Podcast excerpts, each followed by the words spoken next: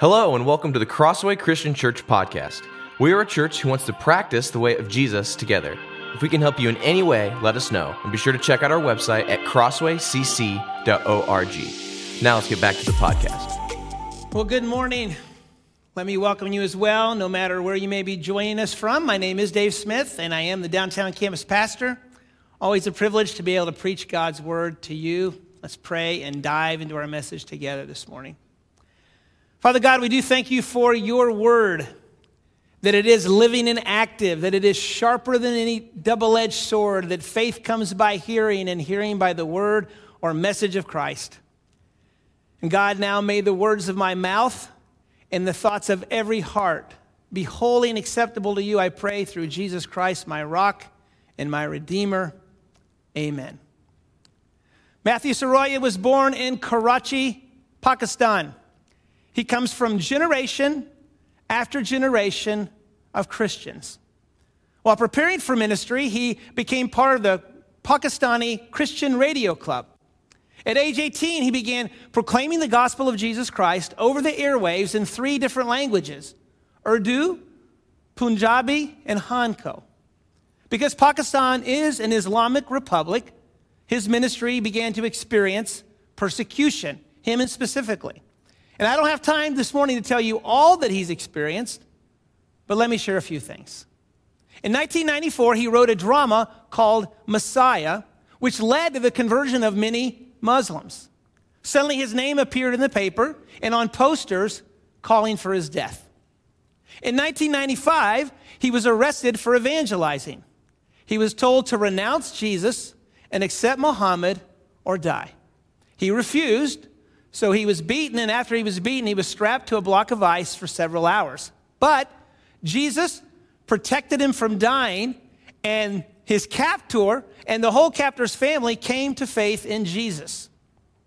Matthew's ministry continued to grow, but so did the opposition toward him, especially by Muslim fundamentalists. In 2001, his home, his church, and 40 other homes of people belonging to the church were bulldozed by those who opposed him. Conversions continue. The niece of Osama bin Laden comes to faith in Jesus Christ. And with that event, bin Laden's entire family sets out to kill Matthew. Three weeks later, he is preaching and he is shot at, and a bullet ricochets off a pillar and lodges in his side. But he can't go to the hospital because that would endanger his life. Police protection is denied. On January 15th, 2004, a grenade is thrown into his office. Luckily, a few minutes later, excuse me, a few minutes earlier, he had left. At this point, Matthew and his family go into hiding. Again, his picture is put everywhere. There's a ransom for a price put on his head.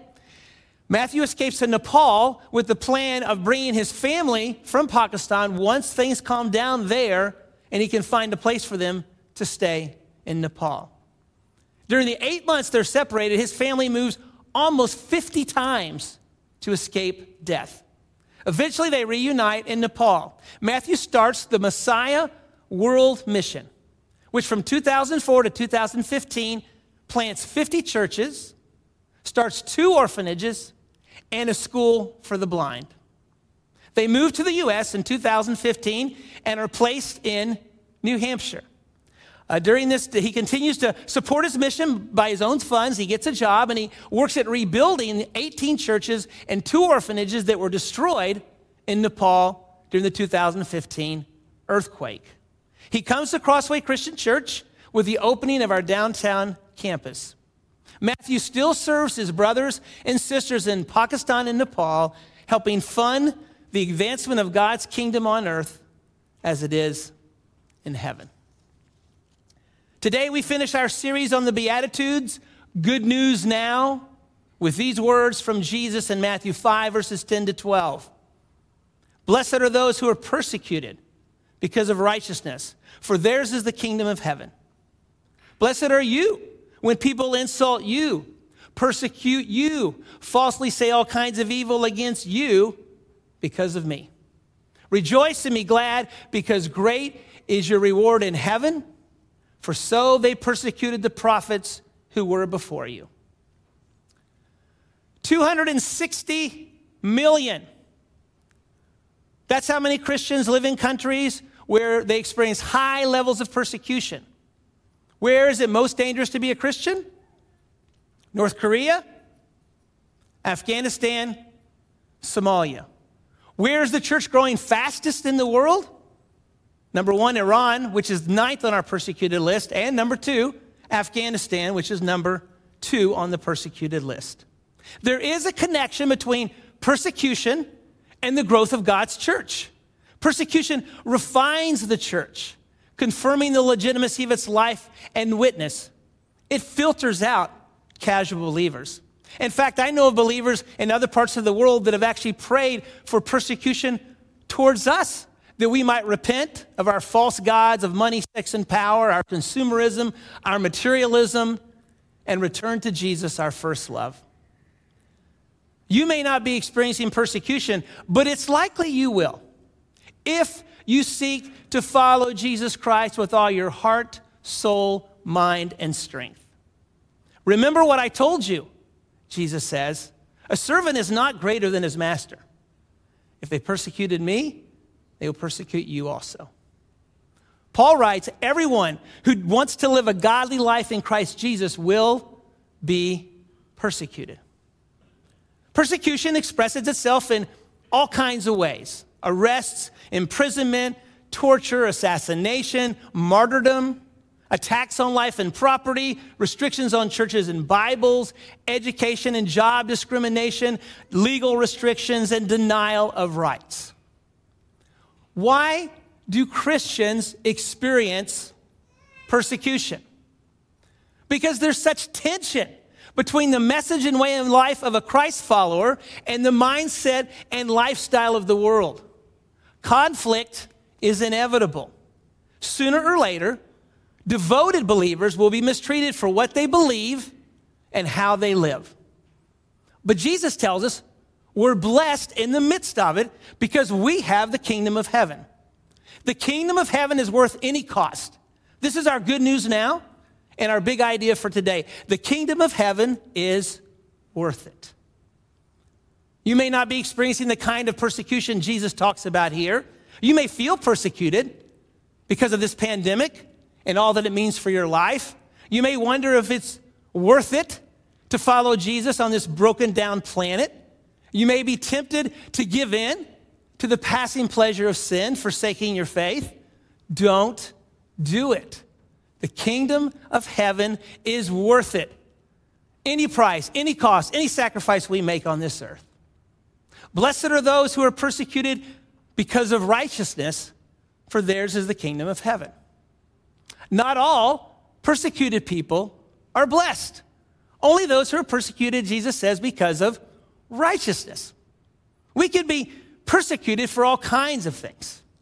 Some people think they have been persecuted for their faith when it's actually for their offensive behavior.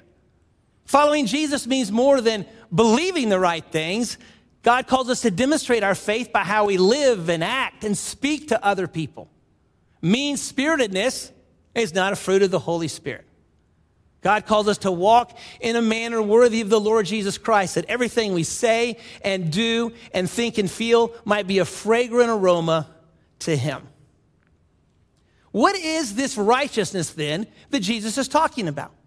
It's what we've been studying in the previous seven Beatitudes. Those who are poor in spirit, mourn, the meek, those who hunger and thirst for righteousness, the merciful, the pure in heart, the peacemaker. We can break all eight Beatitudes into two groups of four. Each group ends with a reference to righteousness. The first group ends in verse 6 Blessed are those who hunger and thirst for righteousness. And the second group, with our verse today, Blessed are those who are persecuted because of righteousness. Now, the first three Beatitudes, poor in spirit, mourn, and meek, they express a, a holy longing. It's natural that they should be followed by a description of hunger. The next three describe not longing, but fullness. This hunger for righteousness, it begins to be satisfied with overflowing mercy and purity of heart and the power to make peace. And persecution comes because of this very righteousness.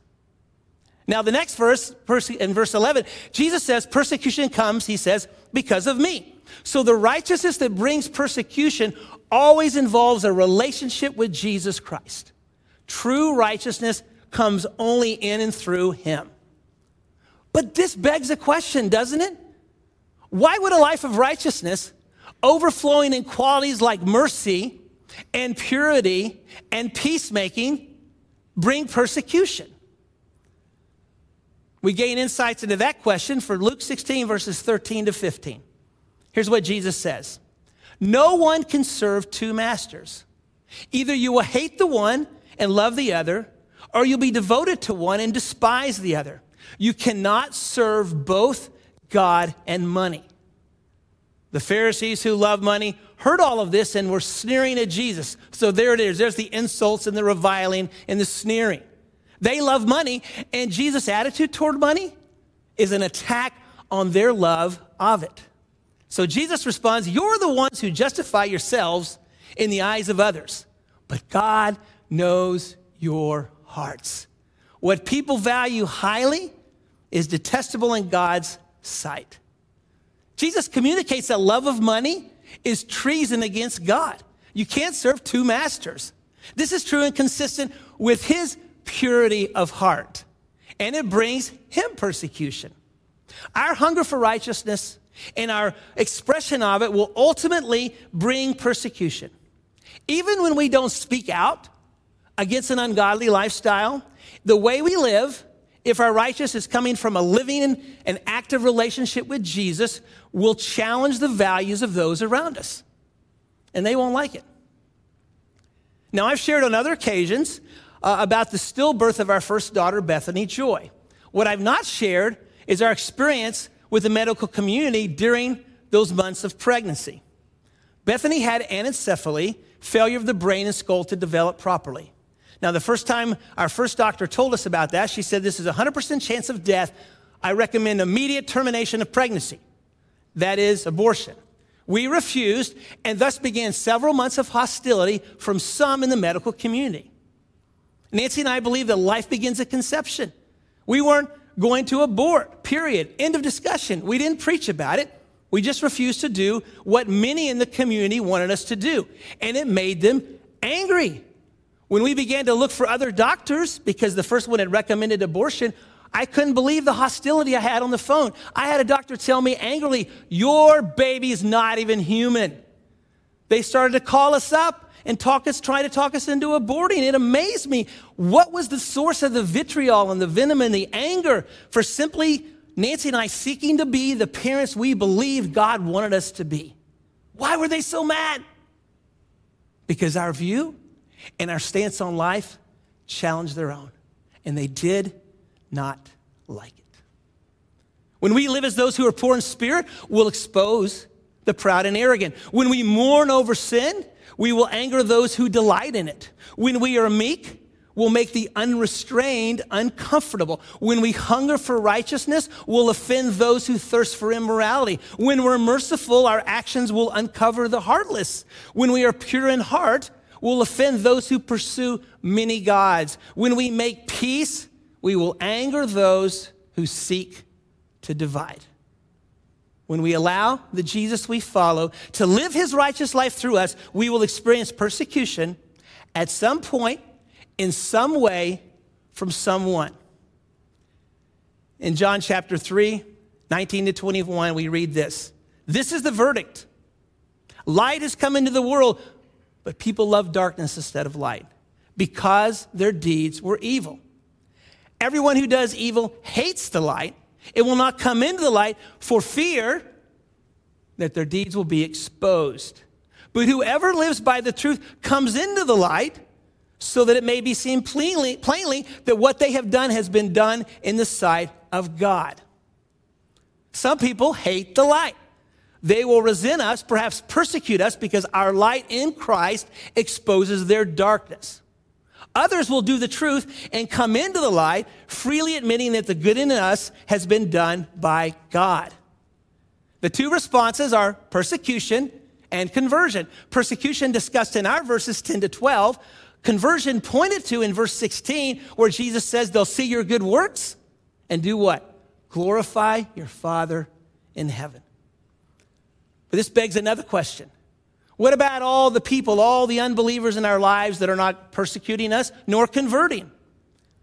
Well, it may mean that we're keeping our light under a bushel, that we're not living out the righteous life of Jesus, allowing Him to live His life through us. Or we are living it out, letting our kingdom values show, and people are moving towards persecution or conversion. Neither one necessarily happens immediately. If you look at the Gospels, you see that the Pharisees were angry with Jesus on all kinds of occasions. But often other factors, like the presence of other people, kept them from immediately expressing their anger. In fact, there are those around us right now who are torn on the inside, partially hating the Jesus within us and partially attracted to him. So we all need to look in the mirror. Are we hungering for and living out Jesus' kind of righteousness? Or is light and life shining through us? If not, we need to repent and allow Him to live more fully through us. If we are living as His apprentices, that is, His disciples, then we can rest in Him whether we experience persecution or conversion. Why? Because we belong to the kingdom of heaven. And the kingdom of heaven is worth any cost, including any persecution that comes our way. The kingdom of heaven is worth it. In Matthew 13, Jesus says this The kingdom of heaven is like treasure hidden in a field. When a man found it, he hid it again, and then in joy went out and sold all that he had and came back and bought that field. What is the kingdom of heaven? We'll say more momentarily, but in short, the kingdom of heaven is the reign of God in your life. It comes through faith, surrender to Jesus. It's also called the kingdom of God, they're synonymous. The kingdom of heaven is so valuable, Jesus says, that losing everything on earth and gaining the kingdom is worth it. Jesus says the kingdom of heaven is like treasure hidden in a field. He's talking about the value of the kingdom, the worth of having God rule over you and for you. If the all wise, all good, all powerful God of the universe is ruling over you, then he can use whatever happens in your life to your good, no matter how painful. This is what Paul says in Romans 8 28. And we know that in all things, God works for the good of those who love him, who have been called according to his purpose. The kingdom of heaven is like treasure hidden in a field. When a man found it, he hid it again, and then in his joy went and sold all he had and bought that field. Now, the kingdom of heaven is a gift through faith in Jesus. The point here with the parable is that even if it cost you everything, it would be worth it. The man sold everything he had, and he did it with joy. He did it with joy. The kingdom of heaven is worth it. Jesus goes on to make the point again. Next two verses, again, Jesus says, The kingdom of heaven is like a merchant looking for fine pearls. When he found one of great value, he went and sold everything he had and bought it. There is no greater treasure than the kingdom of heaven. No matter what we're going through on this earth, the blessing of the kingdom makes it worth it. Using different language, Paul says the same thing in Philippians 3 7 to 8.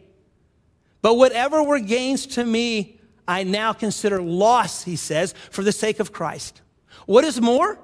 I consider everything a loss because of the surpassing worth, think treasure, of knowing Christ Jesus my Lord, for whose sake I've lost all things. I consider them garbage that I may gain Christ. In the parables, the men sell everything they have so they can have the kingdom. Paul loses everything so he can have Jesus. These are identical treasures.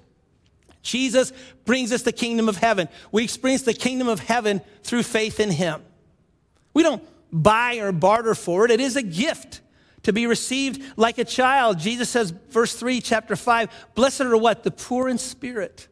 For theirs is the kingdom of heaven. Truly, I tell you, anyone who will not receive the kingdom of God like a little child, Jesus says, will never enter it. The point in the parables and in Paul's confession is that those who receive the kingdom treasure it above all else. The point of selling everything you have is to show where your heart is because Jesus says, where your treasure is, there your heart will be as well. The good news is, is the kingdom of heaven is worth any cost, including persecution. So let's move from talking about the value of the kingdom to what it is. The kingdom of heaven means the reign of God, not the realm of God. The reign of God, not the realm of God. We tend to think of kingdom as a place. But this is not how Paul and Jesus use the word. It means the reign or the rule of God. The kingdom of heaven refers to God's saving reign, not his total sovereignty over all things. Now, in one sense, God reigns over all, so everything, quote, is his kingdom. But the kingdom of heaven refers to his saving reign. That's why Jesus tells us to pray, Our Father who art in heaven. Hallowed be thy name. Thy kingdom come, thy will be done on earth as it is in heaven. So that means that the coming of God's kingdom will be the extent to which God's reign comes so that we treat his name as holy and his will is done joyfully and obediently. That's the kingdom of heaven, like it's done in heaven. The kingdom of heaven is both a present and a future reality. It's called the now and the not yet kingdom. It's partially fulfilled now, but we totally fulfill when Jesus comes back again. So, what does it look like to live in the reality of the kingdom, even when you're being persecuted? For that, let's turn to the book of Acts, the history book of the early church. Peter and John are the first disciples we see experience persecution. In Acts chapter 3, they, Jesus works through them to heal a man lame from birth. Well, naturally, people gather around to this miracle. And so Peter begins to preach Jesus Christ crucified and risen, calling people to repent and believe. This attracts the attention of the religious leaders who seize them and put them in jail overnight. The next day, they bring them out and they ask them, By what power what name did you do this? Then Peter, filled with the Holy Spirit, preaches Jesus Christ, proclaiming, Salvation is found in no one else. For there is no other name given under heaven by which we must be saved. After conferring together, the religious leaders order them not to speak or teach in the name of Jesus. What do Peter and John say? They ask, which is right in God's eyes, to listen to you or to listen to him? You be the judges. As for us, we can't help speaking about what we've seen and heard. So the religious leaders threaten them further and let them go. Peter and John return to their own people and report what happened. We see the, the reality of the kingdom in their life as they pray these words Sovereign Lord, they said, you made the heavens and the earth and the sea and everything in them. You spoke by the Holy Spirit through the mouth of your servant, our father David. Why do the nations rage and the peoples plot in vain? The kings of this earth rise up and the rulers band together against the Lord and against his anointed one. Indeed, Herod and Pontius Pilate met together with Gentiles and the people of Israel in this city to conspire against your holy servant Jesus, whom you anointed. They did what your power and will had decided beforehand should happen.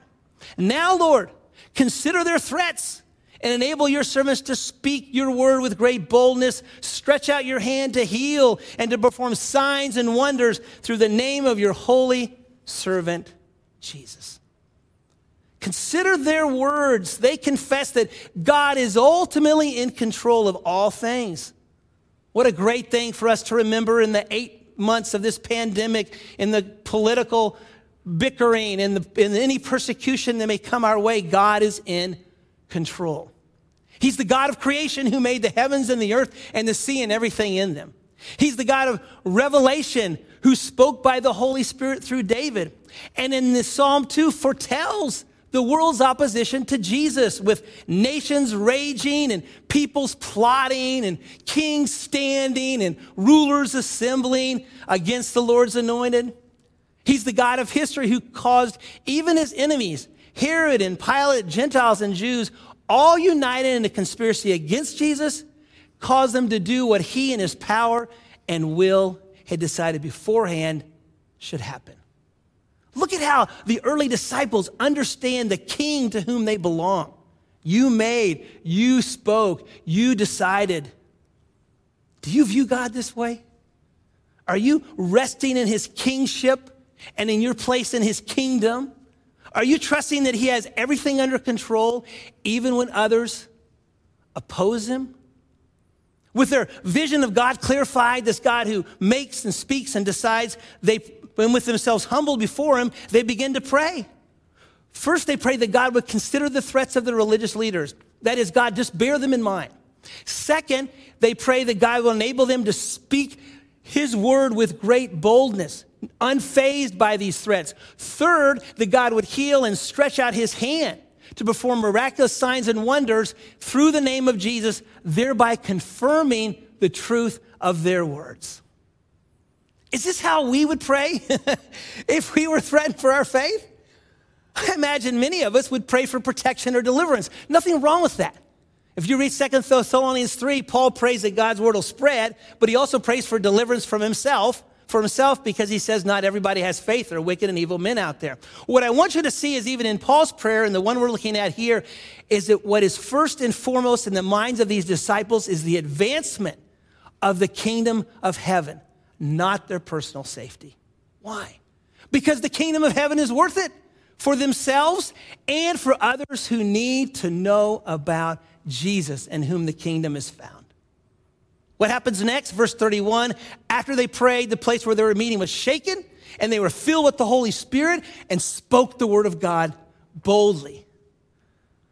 Perhaps you hear this and say, Well, I'm not a bold person.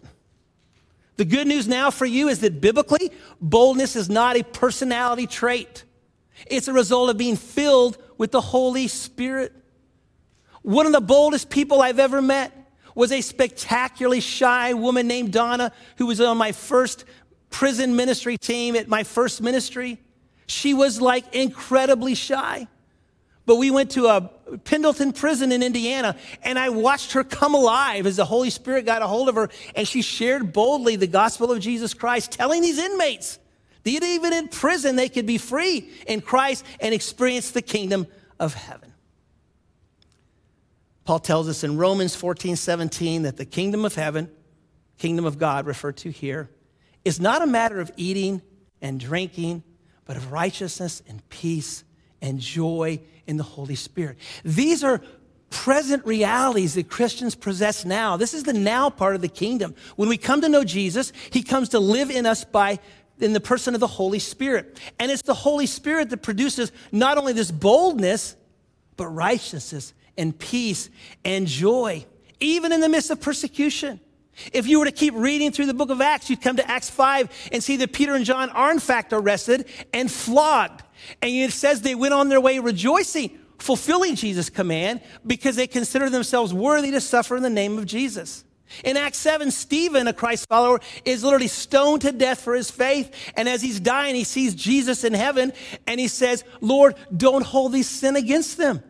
In Acts 16, Paul and his companion Silas are arrested and beaten with rods and stripped and thrown into prison, their legs put painfully apart in stocks. Very painful. And it says they're praying and singing Christian hymns. How can they do that? Because of the power of the Holy Spirit in them. It's the Holy Spirit that produces the righteous life of Jesus in us. This is the reality of the kingdom of heaven invading those who follow Jesus. Still, if we're honest, the command to rejoice in the midst of persecution and insults and false accusations seems shocking. How can Jesus tell us to do this when we're, excuse me, hated and mocked, maybe even tortured and murdered? Because he knows better than anyone else that heaven, the reward of heaven will more than compensate, exponentially so, for any pain we experience on this earth. Rejoice and be glad, he says, for great is your reward in heaven. So now he points us from the present reality of the kingdom to the future one. He calls us to trust him, to believe that heaven is an exponential reward for every pain. And to the degree we believe what Jesus actually sees in heaven, we'll be able to rejoice and be glad in persecution. Paul describes his own persecution in 2 Corinthians 4 like this we are hard pressed on every side, but not crushed, perplexed, but not in despair, persecuted, but not abandoned, struck down, but not destroyed. And then he reveals his heavenly focus. For our light and momentary troubles are achieving for us an eternal glory that far outweighs them all. You feel that? That's the weight of the treasure. So we fix our eyes not on what is seen, but on what is unseen, because what is seen is temporary. All this is temporary, but what is unseen is eternal. Where are your eyes today? On what do they focus? Political bickering, celebrity gossip, fantasy football, who's doing what, where, when, why, and how on social media? Ask God this week to help you turn from the seen and the temporary to the unseen and the eternal, Jesus and his kingdom. There's a scene I love in the movie The Return of the King, the final chapter in the Lord of the Rings trilogy. The enemy has broken into Minas Tirith. They are literally banging on the door. There's all these soldiers and a big troll. On the other side of the door, you have a few soldiers of Gondor with their spears. And right here, sitting down, you have Gandalf and Pippin. And Pippin rather forlornly looks up and says, I didn't think it would end this way. End, Gandalf says. No, the journey doesn't end here. Death is just another path, one that we all must take. The gray rain curtain of this world rolls back and all turns to silver glass. And then you see it. What? Gandalf. See what?